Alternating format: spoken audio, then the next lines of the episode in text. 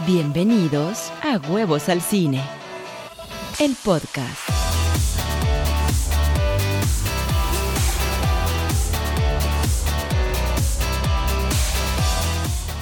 Hola, ¿cómo están? Bienvenidos a este, el podcast número uno de Huevos al Cine. Muy contento de estar aquí con ustedes y de por fin tener este medio de comunicación.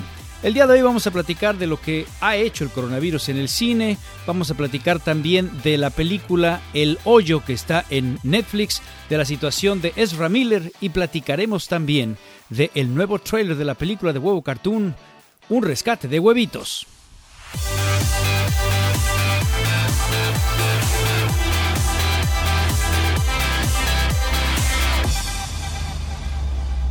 Oigan, pues estoy muy contento de que finalmente pude sacar mi podcast. Me ha llevado mucho tiempo, lo sé. Muchísimas gracias a todos los que me lo han pedido.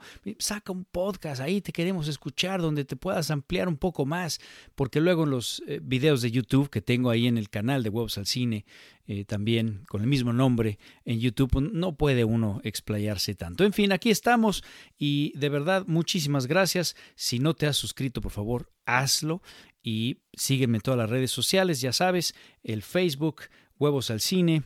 Eh, también está el correo huevosalcine.gmail.com, está mi Twitter personal, arroba Rodolfo el Huevo, en fin. Y vamos a comenzar con la situación del coronavirus. Bueno, como sabemos, pues esta pandemia llegó como para quedarse y pues todos los cines están cerrados. Y esto está provocando estragos, estragos. Comentábamos también en el blog de YouTube que precisamente la cadena más importante de Estados Unidos, la cadena AMC, que tiene casi la mitad o por ahí la mitad de todos los cines en los Estados Unidos, pues está declarando la bancarrota. Hace una semana mandó una carta a todos los dueños de las plazas en donde les explicaba que ya no iba a pagarles renta. Tú te imaginarás el numerito que debe de ser mantener estos cines, nada más de la pura renta y los empleados y demás. Bueno, entonces estaba terrible, pero además les cayó en el peor momento. Resulta que desde hace un tiempo, unos años, han venido pidiendo préstamos para una expansión. AMC eh, compró otras cadenas menores y decidió invertir precisamente en en la remodelación, el equipamiento, le metió unos sillones eh, espectaculares, ¿no? Que, como los VIP de México, les metió también eh, sistemas Atmos de sonido, etcétera. Realmente hizo una inversión importante y esto asciende a 5 mil millones de dólares en deuda, lo que ellos, los norteamericanos, llaman 5 billones de dólares, de manera incorrecta, pero pues así lo llaman. Entonces, bueno, la situación es, crítica porque pues la única medida posible que tienen es la bancarrota. Ahora, tú imagínate lo que esto significa, que la cadena más importante de cine de Estados Unidos decide cerrar, decide, bueno, no decide, eh, que cae en bancarrota.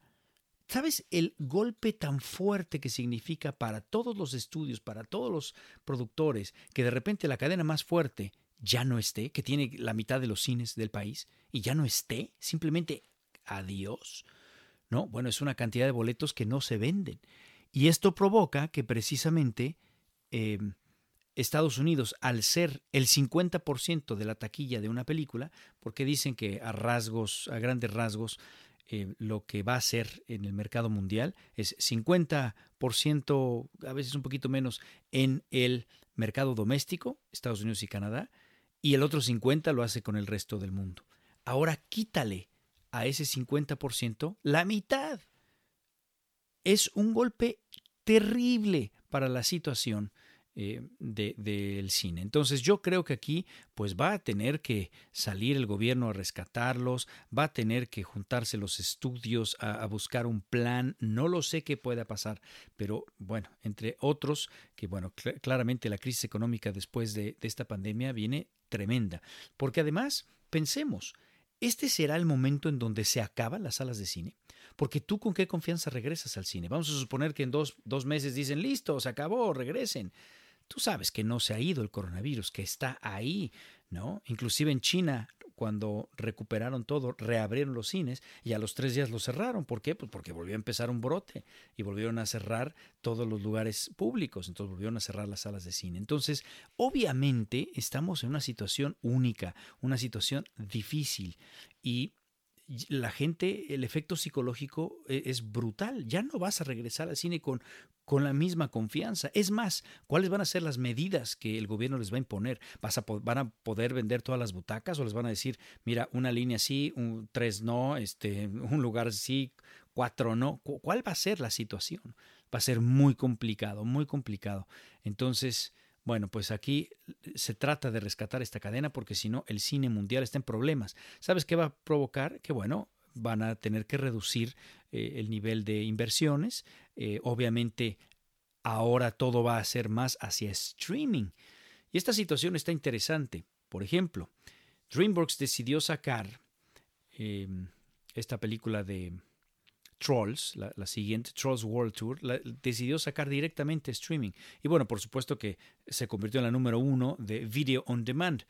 Pero el precio está siendo un factor. Mucha gente se quejó porque salió a 19.9 eh, dólares, 19.99 dólares, cuando normalmente una renta está a 3, 5 dólares, no sé. Y 19.99 se está quejando la gente. Lo que no toman en cuenta la gente es que cuando tú vas al cine a ver, por ejemplo, esta misma película, vas a llevar a tus hijos, por lo que sean dos o tres, más tú y tu pareja, este, y luego llevan el amiguito y no sé cuánto. Bueno, pues estás pagando mucho más que esto. El argumento en contra es que no es lo mismo la experiencia en el cine, pero acá con 19.99, pues caray, todos pueden verla. ¿Me explico? Ahí, la, la rentas y listo. Aún así hay muchas quejas porque la costumbre de rentar pues es mucho más barata y en consecuencia vamos a ver hasta dónde funciona esta situación, esta transición. ¿Será ya el momento en donde finalmente los cines desaparezcan? Hemos platicado este tema ahí en el blog de, en el blog de YouTube, de Huevos al Cine, varias veces, cuál es el futuro del cine y demás. Y vaya, nunca factoreamos esta variable ¿no? de una pandemia. Por ejemplo, la película de Dave Batista, My Spy, Mi Espía, ya fue vendida a Amazon. Amazon pagó, pum, y la va a sacar derechito. Claro, el pobre Dave Batista con esta película tampoco se veía que iba a ser mucho dinero. Por ejemplo, Disney, Bob Iger, que ya no es el CEO, pero sigue todo en este proceso de transición, ya anunció que las películas que no son grandes de Disney van a ir directo a streaming. Yo me pregunto cuáles son las películas que no son grandes para Disney, pero bueno, va a ir directo a streaming. Por ejemplo, la película de Artemis Fowl, una película basada en unos libros con Judy Dench, unas novelas fantásticas y que bueno, venía traqueando pésimo. Estoy seguro que ni has escuchado hablar de, la película, pero bueno, eh, ahora va a ir directo a Disney Plus. Así también, por ejemplo, dicen The One and Only Ivan, el único, el, sí, el único, Iván. También hablan de la pobre de los X-Men New Mutants, lo de los nueve mutantes. Pobre, esa película, ah, caray, cómo está, pero salada, ¿no? La han cancelado, la han pospuesto y demás. Vea cuando salga, este, la, la chica protagónica va a estar casada y con hijos, caray. Pero bueno. En fin, New Mutants va a dicen que va a salir directo streaming, no lo han confirmado, pero son películas que podrían salir ahí. ¿Qué me dicen de Soul? Espíritu, alma, no sé cómo lo van a poner en español, soul, em, el alma de la música, alguna cosa así le van a poner. Pero Soul, eh, animada de Pixar, a lo mejor va directo a streaming. Esto quizá para Disney no sea mala noticia, porque, a ver, hablemos tantito de Disney. Disney tenía programado llegar a los 50 millones de suscriptores para finales del 2024. Bueno, acaban de anunciar que rebasaron ya los 50 millones de suscriptores en tan solo los cinco meses que tiene allá afuera. Salió en noviembre, estamos en abril y ya rebasó los 50 millones de suscriptores. Van cuatro años adelante de sus proyecciones. Es una gran noticia, ¿están de acuerdo? Para Disney, pero ¿cuál es el problema de Disney Plus? Y más ahora que lo único que hay es streaming. El problema es que no tiene contenido nuevo, tiene muy poco. El Mandalorian es la razón por la cual todo mundo nos inscribimos a Disney Plus para ver esa cosa. De hecho, una vez que terminó el Mandalorian, vino una catarata de gente que se, se iba. Disney trató de detener a la gente que se iba, que cancelaba su suscripción, con unas penalizaciones y demás, y te salía mucho más caro cancelar Disney Plus y luego volverlo a pagar para el Mandalorian 2 que quedarte. Creo que lo hicieron a propósito, por supuesto. Y bueno, entonces, pero el gran problema es que no tienen contenido nuevo. Tuve a Netflix que avienta contenido original y nuevo, bueno, como los avienta al cielo, caray, como si fueran, no sé, pétalos de rosas. No lo sé, pero tiene muchísimo contenido original. Es la única razón por la cual te vas a quedar, porque el catálogo de Disney, sí, ok, entiendo que es una marca muy fuerte, muy poderosa y que tiene todas las películas animadas que nos gustaban a todos de niños y que para tus hijos, eh, pues ahí está el catálogo y siempre eh, son películas que se repiten y se repiten y se repiten. Nada más acuérdate cuando tú eras niño, la cantidad de veces que veías la misma película, ¿no? Entonces, bueno, Disney tiene esa, esa, esa ventaja, pero los papás somos los que decidimos pagar eso. Entonces llega un momento en que, que tiene que tener algo más, tiene que tener contenido original. Pues curiosamente esta pandemia que le ha obligado a cancelar muchísimos estrenos, bueno, pues ahora tienen ese contenido original que tanto les faltaba y que no sabían cuáles iban para allá y cuáles iban a, cines, ¿no? Pero por ejemplo, todo Marvel, esas grandes películas, pues no, eh, ahí necesitan eh, pegarle con tubo en las salas de cine. Y entonces anuncia Marvel, Disney Marvel, anuncia las nuevas fechas de estreno que se las voy a comentar. Black Widow se mueve hasta noviembre 6 de este año. Y todas las demás mueven al siguiente y al siguiente. En el 2021 se va a estrenar en febrero 12 Los Eternals, que creo que era a finales de este. Shang-Chi se mueve a mayo 7 del año que viene. El Doctor Strange y el multiuniverso de la locura a noviembre 5 del año que viene. Para el 2022, febrero 18, estrenaría Thor, la nueva película de Thor, Love and Thunder. Oiga usted, Amor y Trueno, un titulazo, caray. Y en mayo 8 del 2022, Black Panther 2. Y en julio 8, Capitán Marvel 2. Oiga usted, eso esperando que el maldito coronavirus no traiga su segunda oleada, como muchos afirman, a finales de este añito. En fin, pues ahí está la situación de, de, los sistemas de streaming. Es interesantísimo que Disney rebasó ya los 50 millones de suscriptores. Piensa que Hulu tiene 30 millones y Hulu tiene afuera años. Netflix tiene 160 millones. Todavía le cuelga tantito para que lleguen allá. Pero caray, estoy seguro que la historia de Netflix se llevó más años llegar a los 50 millones, más que cinco meses. Creo que Netflix literalmente aplanó la tierra fértil para que llegaran estos sistemas de streaming.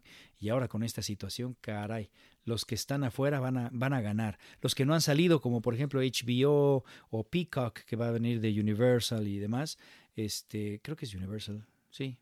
Bueno, todo esto, pues caray, qué lástima que no han salido, porque ahorita es el momento, estamos consumiendo tanto en streaming. En fin. En fin. Y bueno, hablando de, Netflix, va a salir el 24 de abril esta nueva película de los hermanos Russo como productores, no como directores, esta de Extraction, la nueva película con Chris Hemsworth y David Harbour. Chris Hemsworth que hace que, trabajó con ellos como Thor. Los hermanos Russo, acuérdense que son los directores de todos los Avengers, Avengers, bueno, de las últimas, Avengers Endgame y Avengers Infinity War también de Civil War, Capitán América, y también de Winter Soldier. Y la verdad es que son excelentes para manejar este tipo de películas de ensamble y de acción. Y bueno, ahora pues vienen los hermanos rusos como productores, no como directores, en esta siguiente película. Ya lo habían hecho con 21 Bridges y no les fue muy bien. Vamos a ver ahora. El tráiler se ve interesante, claramente eh, están más en su en su hábitat, los hermanos rusos, la acción. Y bueno, eh, tienen a uno de sus actores favoritos, Chris Hemsworth. Me parece a mí que el problema de las películas de acción, y ya me pasó con Michael Bay, Michael Bay me parece uno de los pésimos directores, el mal director, quizá en los ochentas me gustaba un poco más, pero me pasó que eh, viendo su película de acción, esta de Underground Six, o no me acuerdo, bueno, me aburrió, me aburrió terriblemente, porque es una babosada enorme, esta secuencia increíble al inicio de persecución de carros con Ryan Reynolds y demás, eh, pues es espectacular, pero caray, 15 minutos de repente pues te distraes, porque no estás en un ambiente como en el cine que estás inmerso. Allá en el cine no te puedes escapar y además tienes el sistema de sonido que te pega por todos lados y te da vueltas y demás. ¡Wow! ¡Wow! ¿No? Y entonces le perdonas muchísimas cosas, le, le perdonas las bobas tramas que normalmente tienen las películas de acción norteamericanas, les perdonas las tesis repetitivas pro americanos, etcétera, por la espectacularidad. Pero si eso lo pierdes en, en tu casa con, con, los pinches bocinas que uno tiene, pues entonces olvidemos, ¿no? Creo que esta película, ese va a ser su principal problema. En fin, vamos a ver, vamos a ver qué pasa. Oigan, y vamos a platicar también de Ezra Miller. ¿En qué broncón se metió el señor Ezra Miller? Sí, sabes quién es Ezra Miller, ¿no? Es el actor que interpreta Flash de DC. En fin, se metió en un broncón porque estaba en Islandia y un fan se le acerca y este menso se va encima de ella y le empieza a ahorcar y la tumba al suelo. Y el Daily Variety, esta revista importante de cine aquí en, en Hollywood, pues el Daily Variety confirma que el video es real. Hazme el favor. No importa lo que te haya dicho, no importa, yo sé que hay fans tóxicos y hay haters y lo que tú quieras, pero de plano te vas a ir a esta situación y te vas a ir a atacarla de esa manera. Esto le va a costar la carrera ¿eh? a Ezra Miller, estoy seguro. Eh, muchos por ahí me dijeron, oye, pero es que, eh, ¿te acuerdas de Johnny Depp? Johnny Depp estaba en la misma situación. Cuando vino todo el problema con Amber Heard y Disney cortó por lo sano y lo echó fuera de Piratas del Caribe la que viene. Eh, pero Warner Brothers, por ejemplo, no lo hizo de Fantastic Beasts, eh, los crímenes de Grindelwald la que viene. No lo hizo, ahí lo mantuvo. Pero la situación es distinta, porque ahí con Johnny Depp, pues eran dimes y diretes lo que decía ella, lo que decía él, las demandas y demás, y dices, caray, pues es un problema marital, si es cierto, pues vamos a esperar, pero no, no estaba claro. Y Warner Brothers dijo, mira, yo me espero. Y curiosamente ahora hasta la Amber Heard pues eh, está en problemas de irse hasta la cárcel por una situación que no se esperó que se le volteara, ¿no? En donde, pues, ah, caray, parece que se ha comprobado que ella es la violenta, en donde se maquilló o fingió haber sido eh, abusada físicamente por, por Johnny Depp, en fin. Pero aquí en este caso tenemos un video en donde el señor Ezra Miller se ve cómo está rompiéndole el crismas a una fan en Islandia. Aquí no hay disculpa que valga. Y además, creo que esto ya debió haberse controlado. Curiosamente, Ezra Miller también está en Fantastic Beasts, ¿no? Eh, pero esta situación ya se debió haber controlado, debió haber salido el señor Ezra Miller, sus publicistas, la gente que controla su imagen a decir, el mismo Warner Brothers, perdón, la regué, eh, es más, debió haber eh, estado con la fan, grabado un video, te perdono, ya, venga, vámonos a lo que sigue, pero no, decidió callarse, ya está el coronavirus y mejor que ahí Ahí se les olvida a los fans. No se nos va a olvidar, ¿eh? Y estoy seguro que va a haber problemas. ¿Cómo vas a iniciar una película en el universo DC, que no ha sido tampoco el más exitoso, cuando tienes a tu protagónico haciendo este tipo de babosadas? Pues no, no, se puede. No te puedes dar este lujo. ¿Qué vas a hacer? Pues tienes que recastear, no hay más. Estoy seguro que tú fuiste a ver, eh, los, que, los pocos que fuimos a ver Justice League o Batman, Batman, Batman contra Superman, en donde también salió, estoy seguro que no fuiste por Ezra Miller. Oye, salía Flash. Eh, muy bien, qué padre. A muchos nos gustó, me pareció a mí muy divertido Flash. Sí. Pero a muchos no, ¿eh? A muchos les gusta más el otro, el chico que está en la WC, en la televisión, haciendo Flash. Les gusta más ese. ¿Qué vas a hacer acá? Pues o recasteas tu Flash, o inclusive te puedes traer ese chico de la televisión, ¿no? Porque ya ven que Ezra Miller como Flash apareció en el universo eh, de, la, de Warner, en el WC.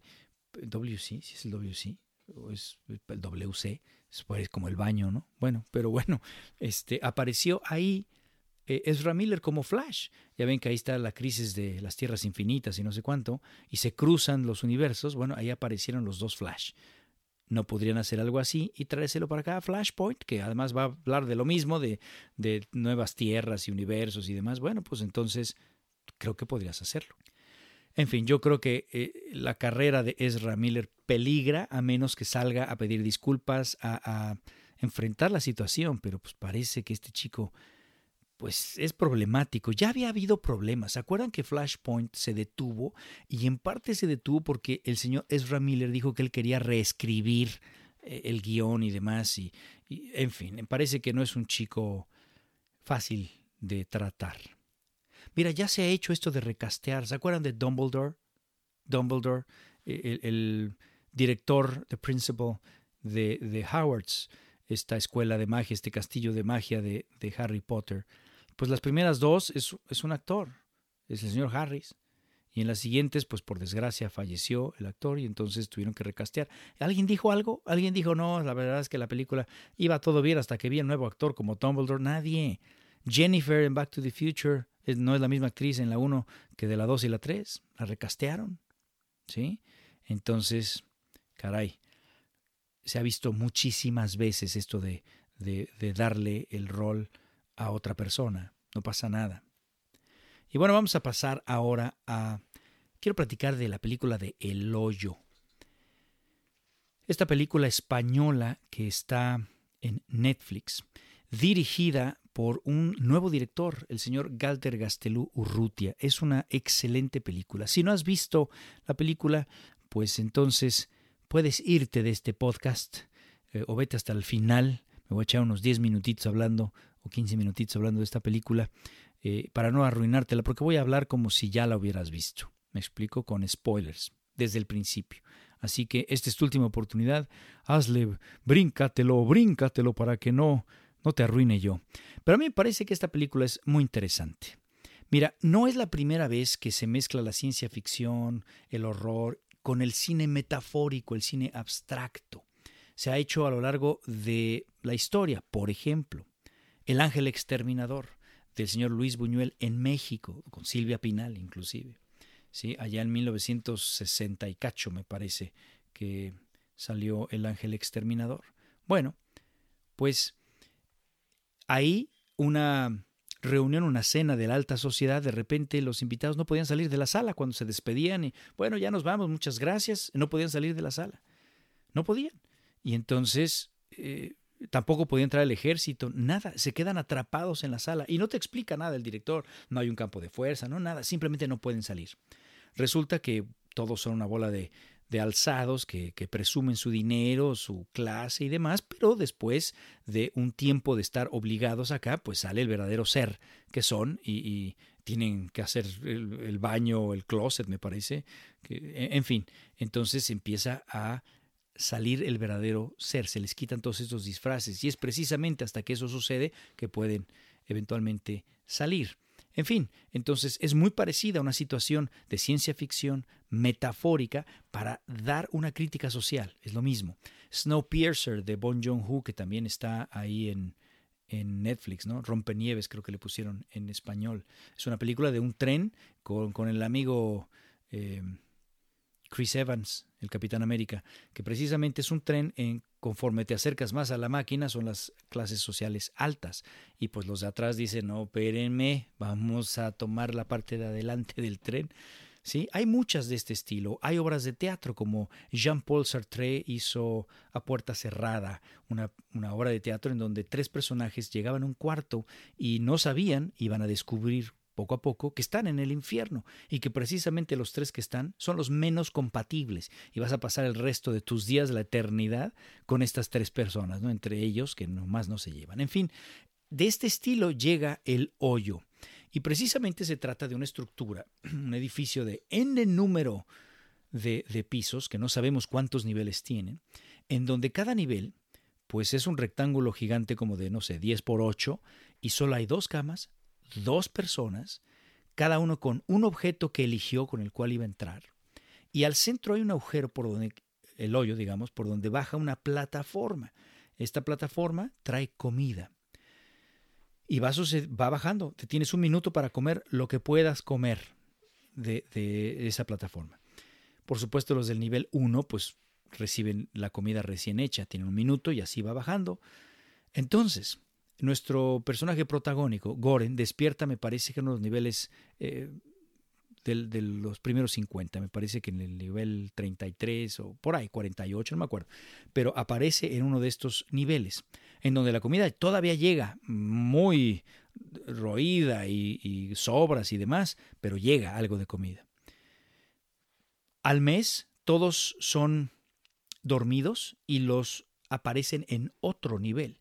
Te imaginarás que si estás más abajo del nivel 100, pues ya no te llega comida. Y entonces estás obligado para sobrevivir un mes, antes de que te cambien de nivel, pues hacer los actos más viles, más bajos, ¿no? El asesinato, el canibalismo, etcétera, para sobrevivir. Por supuesto, entonces la película se convierte en una metáfora, en una crítica fuerte a el capitalismo en el que vivimos, cómo esta sociedad eh, destruye a los de abajo, no les interesan los de abajo. La película inicia con una frase que me gustó muchísimo y que te da una de las tantísimas tesis que puede tener. Dice, hay tres tipos de personas, los de arriba, los de abajo y los que bajan. Esto es una analogía de la sociedad. Los de arriba, los que tienen y les importa un cacahuate todos los de abajo y, les escupen, literalmente les mean y les cagan encima, literal, literalmente. Los de abajo que quieren subir pero no pueden porque el sistema es no te deja, no te, no te permite subir. Además, los de arriba no te ayudan nunca. Y luego están los que bajan, aquellos que están dispuestos a sacrificar algo, lo que tienen, precisamente para hacer un cambio social. Muy interesante la película. Ahora, son 333 niveles y si los multiplicas por los dos habitantes por nivel, te da el número 666, 666, el número de la bestia. Como decía Iron Maiden, me parece, 666, the number of the beast. Entonces, claramente hay una analogía al infierno y puedes explorar esa tesis. Son los niveles del infierno dantesco, que claro, en aquel, aquella novela de Dante Alighieri, creo que eran siete o nueve, no me acuerdo, pero pues acá hay 333, ¿no? Y por supuesto, en la medida que más bajas, las cosas son más brutales, son terribles, son terribles. Además, cada uno de los habitantes, dijimos, puede entrar con un objeto. Goren, el personaje protagónico, decide entrar con la novela de Miguel de Cervantes, El Quijote, que precisamente fue una crítica fuerte a la sociedad también y cómo gastaban el dinero. Hay muchas frases, toma pasajes, la película inclusive los lee el personaje protagónico, en donde habla de lo que importa no es en qué gastas, sino cómo los gastas. No, no importa cuánto dinero tienes, sino cómo lo gastas. Entonces, claramente no es una coincidencia. Además, Goren se parece al Quijote, o sea, todo, todo está hecho para que se parezca al Quijote. Y es un tipo que va descendiendo en la locura, como el Quijote. Creo que además la, película tiene la tesis de quién eres realmente. Todos mantenemos una, una imagen, todos tenemos una religión, todos tenemos, a lo mejor estás obsesionado con el dinero, estás obsesionado con la sexualidad, obsesionado con tu perro, obsesionado con las armas, con N cosas, con lo que haya sido el objeto que hayas elegido. Pero en el momento que eres enfrentado contra el instinto de supervivencia, sale realmente quién eres. Y bueno, aquí creo que eh, el director tiene la tesis de que el hombre es malo por naturaleza. Ahí yo no estoy tan de acuerdo. A mí me parece que el hombre sí se puede distinguir de un animal. En el nivel más bajo de la condición humana, rozamos con la condición animal. Los animales que ellos salen a matar para sobrevivir y no tienen el menor reparo de hacerlo. No, no se dan cuenta, no, no está el león diciendo, ay, pobrecito de esta gacela o de este flamingo que me acabo de cenar, a lo mejor tenía flaminguitos. No, obviamente no le importa al león, el, león está guiado por su instinto de eh, sobrevivencia. ¿no? Y bueno, la película plantea que nosotros llegamos a eso, pero el hombre es el único capaz de crear una energía muy sutil que es el amor.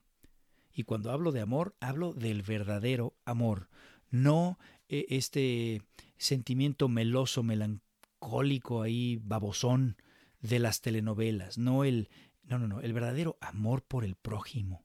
Esa energía solo los humanos somos capaces de generarlo. ¿Por qué? Porque solos, eh, solo los humanos tenemos una conciencia autorreflexiva. Los animales, aún los más avanzados como los delfines o los eh, simios, algunos simios, ¿Tienen algo de conciencia autorreflectiva? Sí, se dan cuenta que están en cautiverio, eh, pueden enseñar lenguaje de señas a sus críos, etcétera, sí, pero aún, aún no llegan a una conciencia autorreflexiva como la nuestra. Pueden dar expresiones de cariño, de ternura, sí, pero nunca como el hombre. Y creo que ese nivel más alto también se alcanza, también se alcanza. Y en consecuencia, yo no vi ningún personaje que elija no caer hacia, hacia lo más débil de la condición humana. No elige nadie. Y me hubiera gustado que haya alguien que prefiera morir de hambre o no lo sé, este, antes de llegar a esos niveles más bajos. O un sacrificio por, eh, eh, por amor. Eso no lo vi. Y entonces me parece que la película es muy catastrofista. Ahora, también podemos encontrar la tesis de la reencarnación, por ejemplo, en donde dicen los que siguen estas corrientes que la reencarnación es precisamente para aprender, aprender lo que significa ser ser humano.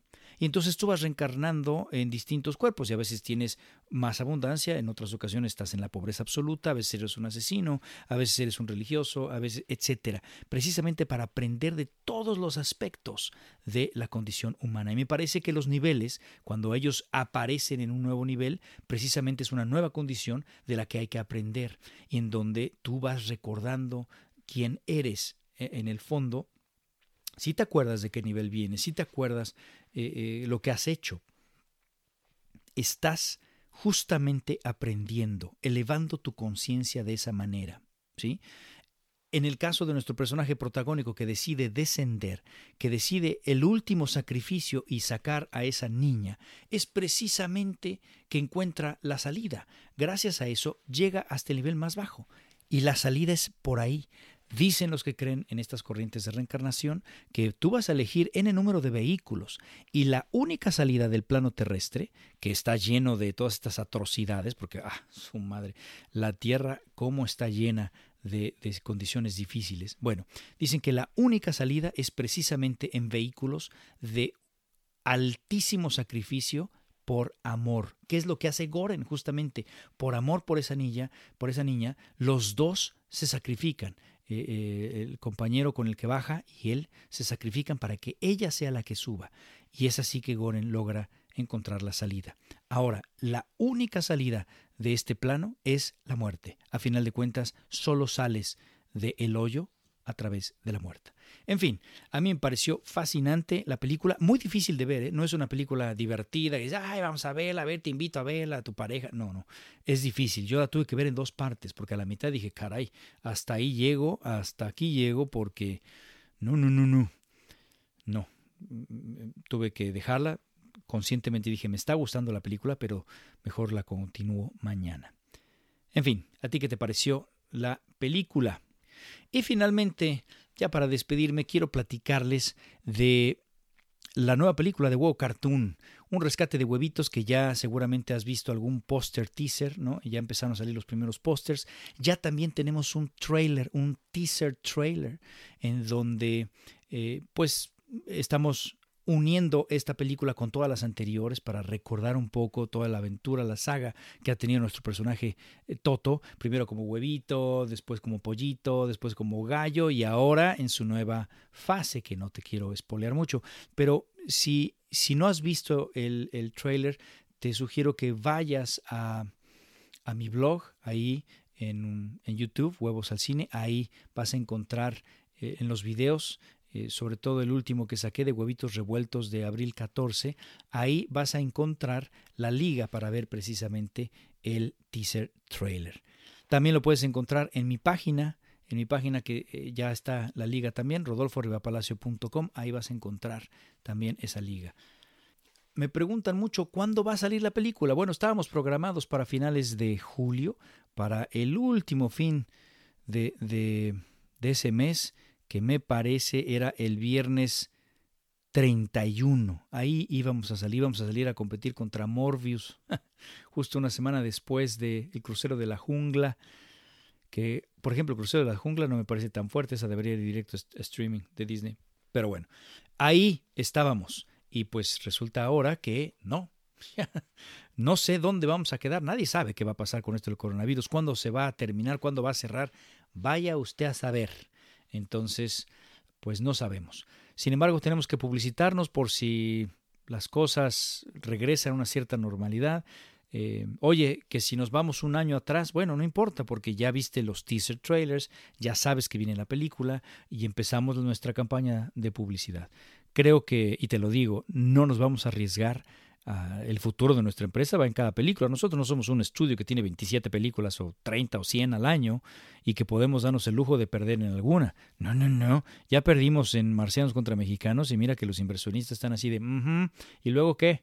¿Y luego qué? Y entonces los pasamos a todos para acá. Entonces no podemos darnos el lujo de, de, volver a, tener una mala taquilla. Así que vamos a cuidar mucho la película. Yo los voy a mantener informados de cuándo va a salir. Pero bueno, estén al pendiente, chéquense el teaser, chéquense el póster y pues muchísimas gracias por acompañarme en este podcast. Suscríbete para que el podcast vaya creciendo, vaya teniendo también su audiencia. Eh, si esto funciona, quiero sacar otros podcasts, a lo mejor uno diferente al, cada día de la semana. Por ejemplo, me han pedido mucho un podcast de puro buzón, de preguntas y respuestas. Así lo voy a hacer. Este podcast está encaminado a que tú tengas lo de la semana al día. Lo más importante de la semana, vamos a platicar de reviews, vamos a platicar de trailers, vamos a platicar de noticias, en fin, hasta de taquilla cuando vuelva, pues lo, lo hablaremos. Entonces, esta es la finalidad de este podcast de Huevos al Cine, pero quiero sacar uno exclusivo de Buzón, quiero sacar otro de emprendedor, ¿no? Emprendiendo con huevos, en fin, vamos a ir viendo dependiendo cuál es la respuesta de todos ustedes. Muchísimas gracias por escuchar este podcast y nos escuchamos la siguiente. スー